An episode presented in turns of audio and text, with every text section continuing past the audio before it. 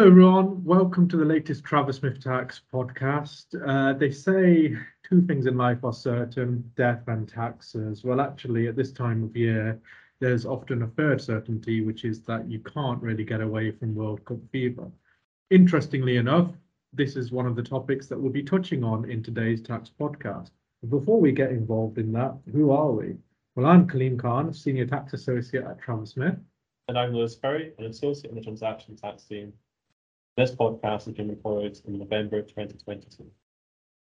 So World Cup fever is well and truly underway, with a few days to go now until the tournament kicks off in Qatar. So it seems like an appropriate time to focus on the world of football, and more particularly, some of the ways in which it interacts with tax, which naturally probably isn't the first thing that comes to mind when you watch the beautiful game. Before we kick off, Kaleem, who are you tipping to pick up that trophy?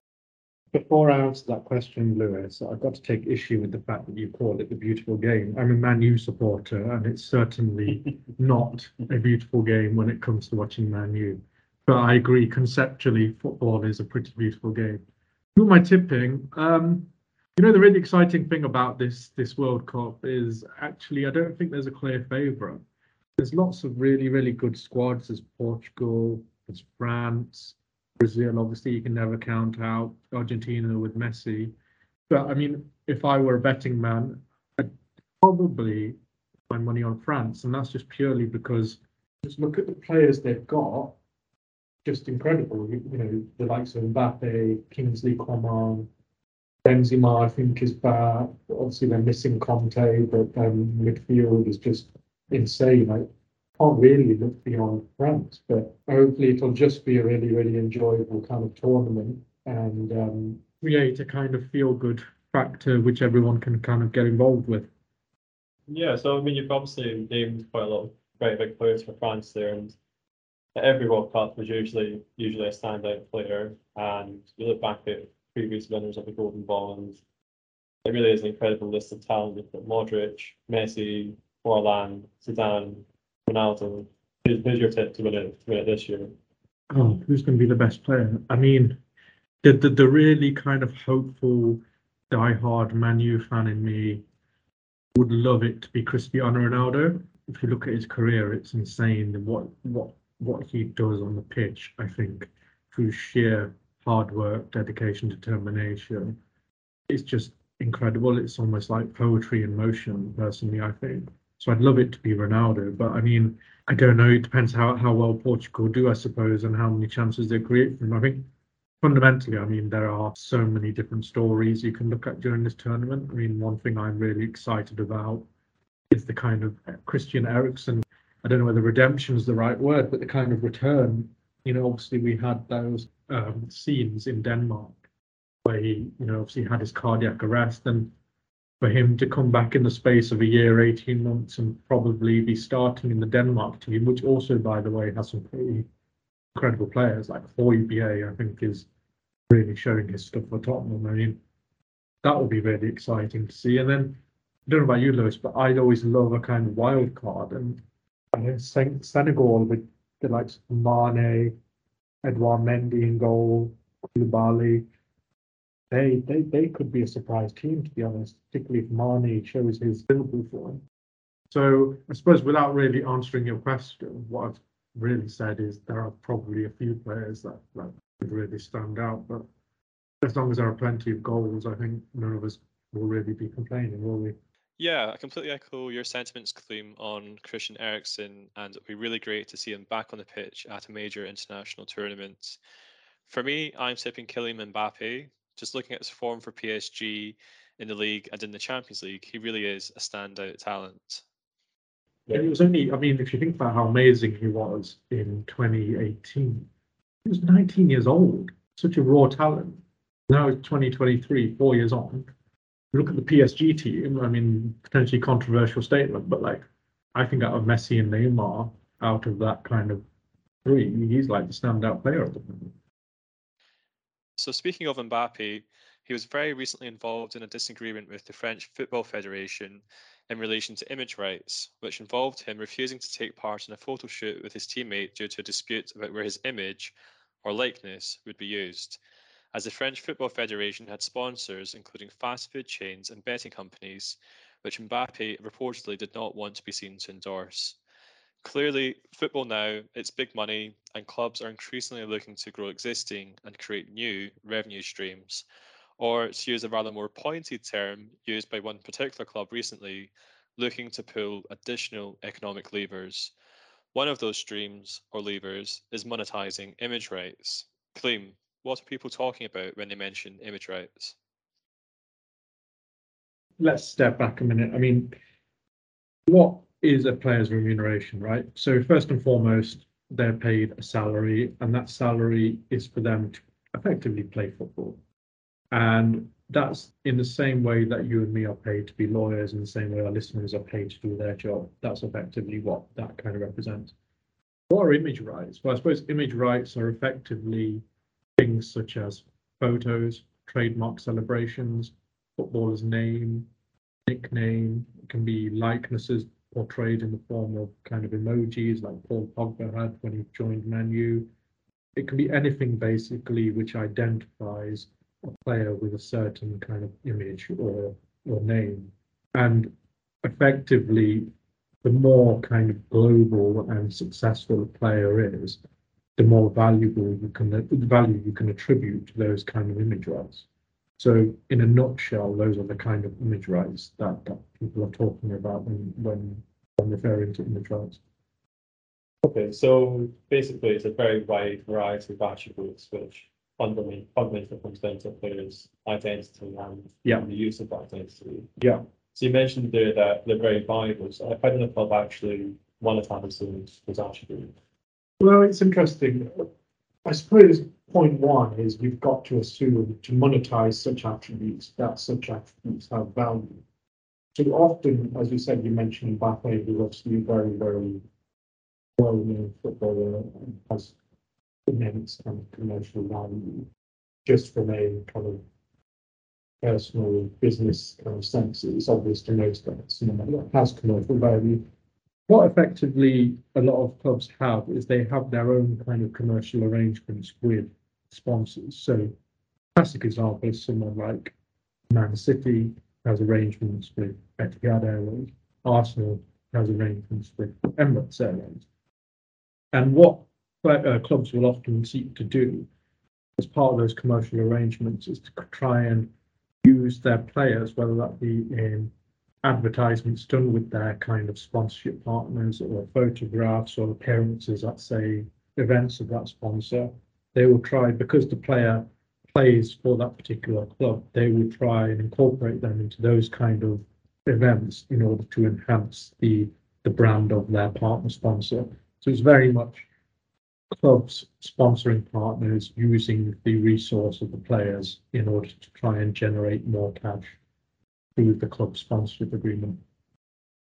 So that all makes sense to me. So these players will be under an employment contract. Is that the end of the story?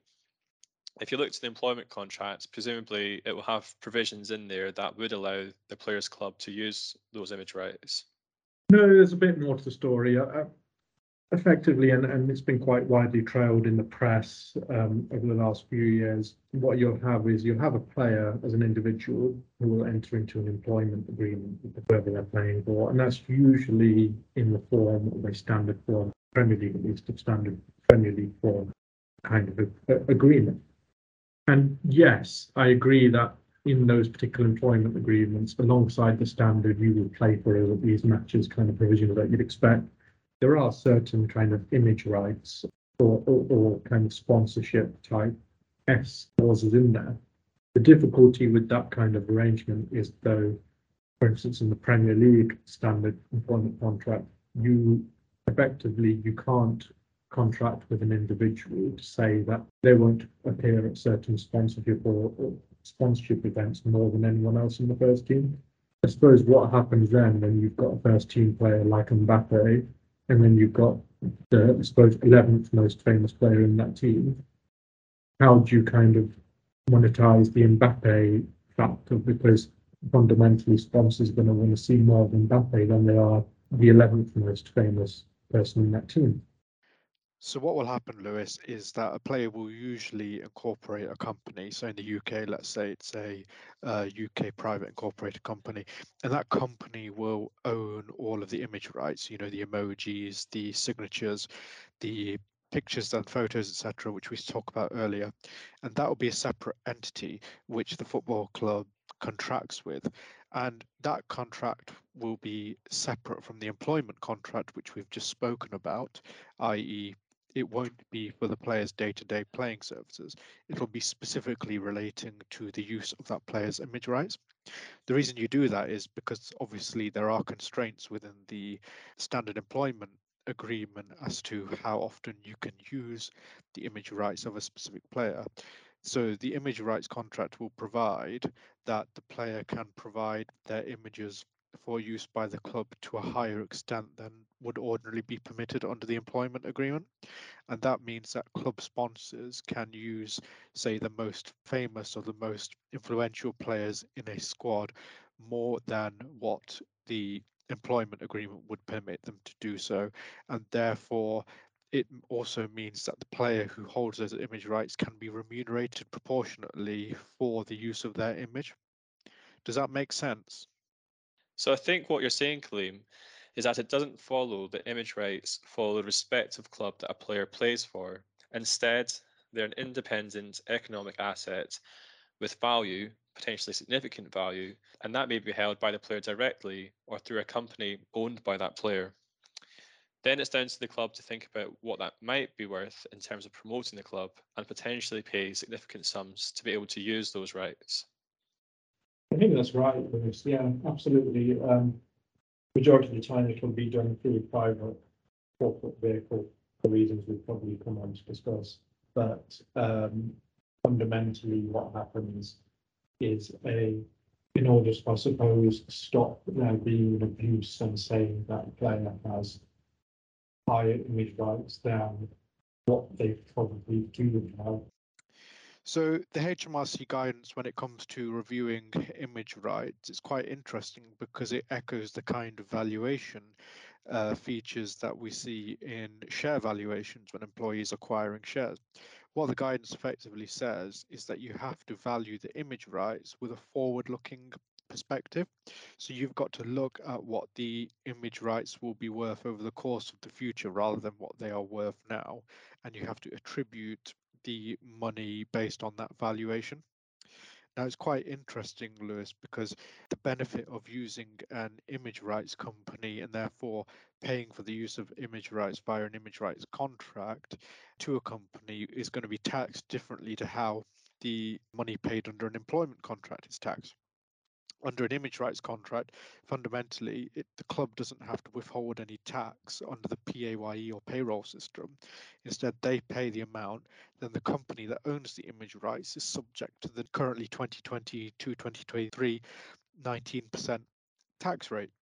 This means that the club because it's not deemed to be paying employment taxes, this means that the club doesn't have to pay through the payroll, doesn't have to deduct 45% tax and 2% employee NICs.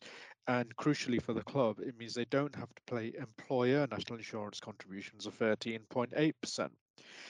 So HMRC are quite clear and quite robust on making sure that a proper valuation process is undertaken by the clubs in order to kind of stop clubs trying to make payments which actually account for employment income of the player rather than payments for their image rights via the image rights agreement because obviously there is a tax deficit to HMRC if that's done. It's quite interesting because uh, you often see, or there have been in the press, examples of young players coming through academies who are basically paid the majority of their money by a club through their image image rights company and obviously at the particular time when they're 15 16 years old that kind of player doesn't have the value in their image that someone like a Mo Salah or someone like a Haaland has when they're professional. So it's often that kind of mischief which I think is in mind to prevent clubs putting into place structures where they don't have to pay via PAYE.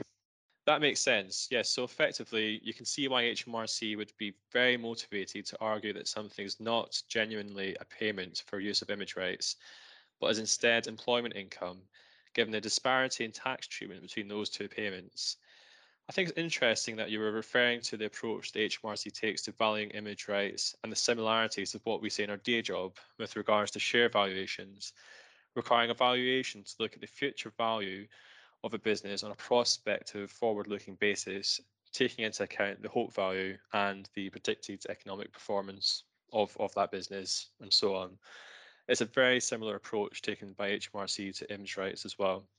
Yeah, I think that's, um, that's actually a really excellent connection, which I suppose I haven't really fully appreciated that actually, Lewis. So um, there is, there is a lot of similarity between something like football these image rights contracts, which kind of we as individuals who love this sport kind of see as, I suppose, a world unconnected to ours, almost like an escapism type world.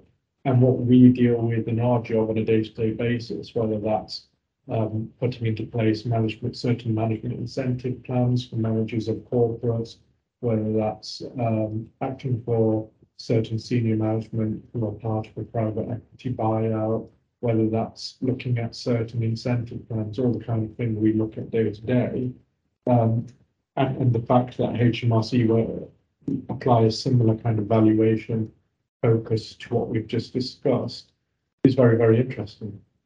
So clearly, a number, a number of players at Cup will be trying to put their, their best foot forward, so to speak. So possibly they'll be looking to impress and engineer their next transfer to a new club. One might be forgiven for thinking that when club transfers a player, it's simply losing an employee and the new club is gaining a new employee. Is it really that simple for them? I used to think it was, and most people will probably be forgiven for thinking that, but actually it's not. You know, when we see Cristiano Ronaldo being transferred to Real Madrid ten years ago for eighty million pounds, or Neymar being transferred to PSG for two hundred million pounds, it's often very easy to think, oh, they're just paying for the service, they're paying for an employee. Actually, it's way more interesting than that. Effectively, without going into too much detail, when a when a club signs a player, they're not actually paying for the employee. What they're actually paying for is the right to register that player as someone who can play for that club.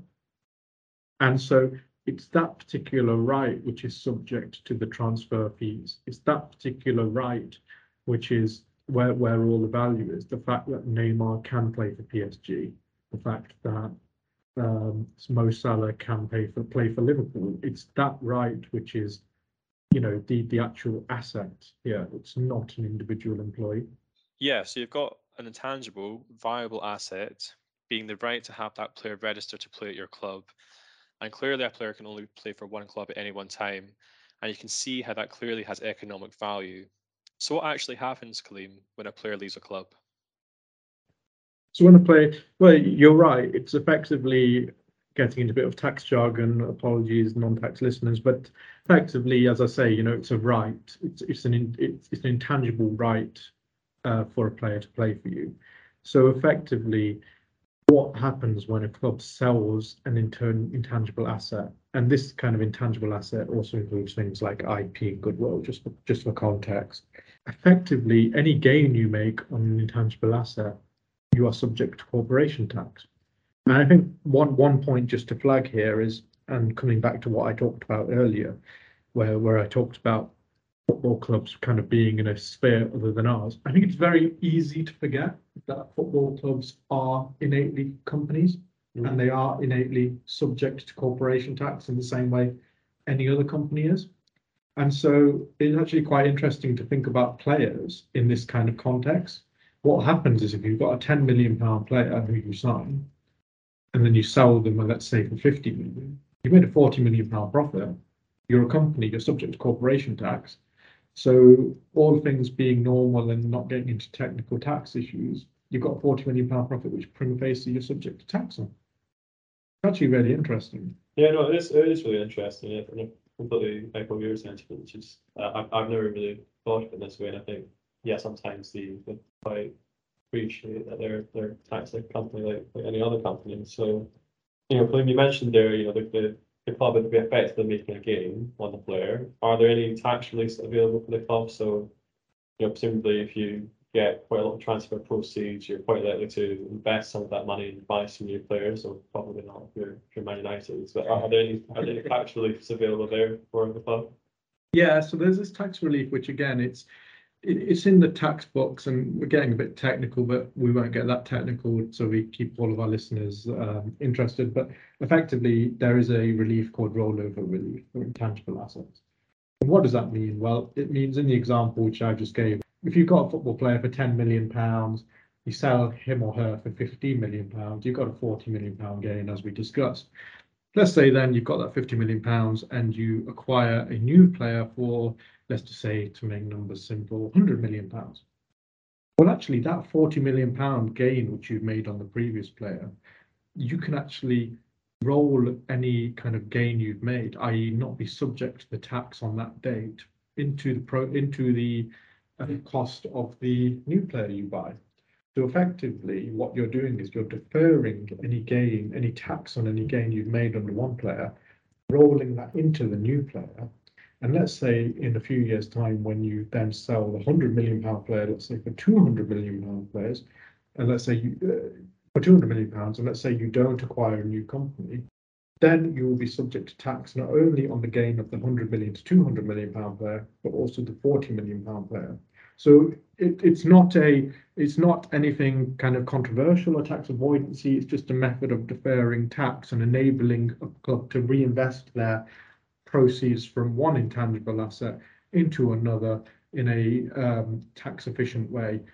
They will ultimately be subject to those taxes, all things being normal, but it will be at a later date. Does that make sense? No, I that- hope that wasn't too technical. That makes complete sense, yeah. Um, so there mentions corporation tax. Are there any other types of tax that, that come to mind Clayton, when dealing with transfers? Yeah, one of them is um, I, I, it's not that widely acknowledged, but often when you sign a player, particularly a player who's from abroad, let's just say Manu sign, let's just say they sign someone from Spain. Often what will happen is you've gone through all the signings and contracts, etc., etc. The player will usually they won't have a home. They'll want to bring their family across often. They won't have bought a house yet um, often a club will say put them in a hotel or something like that for the first three months. Obviously, the provision of that hotel to that player and their family is as a result of that player being employed or entering into employment with the football club. So that provision of hotels could arguably be a benefit in kind.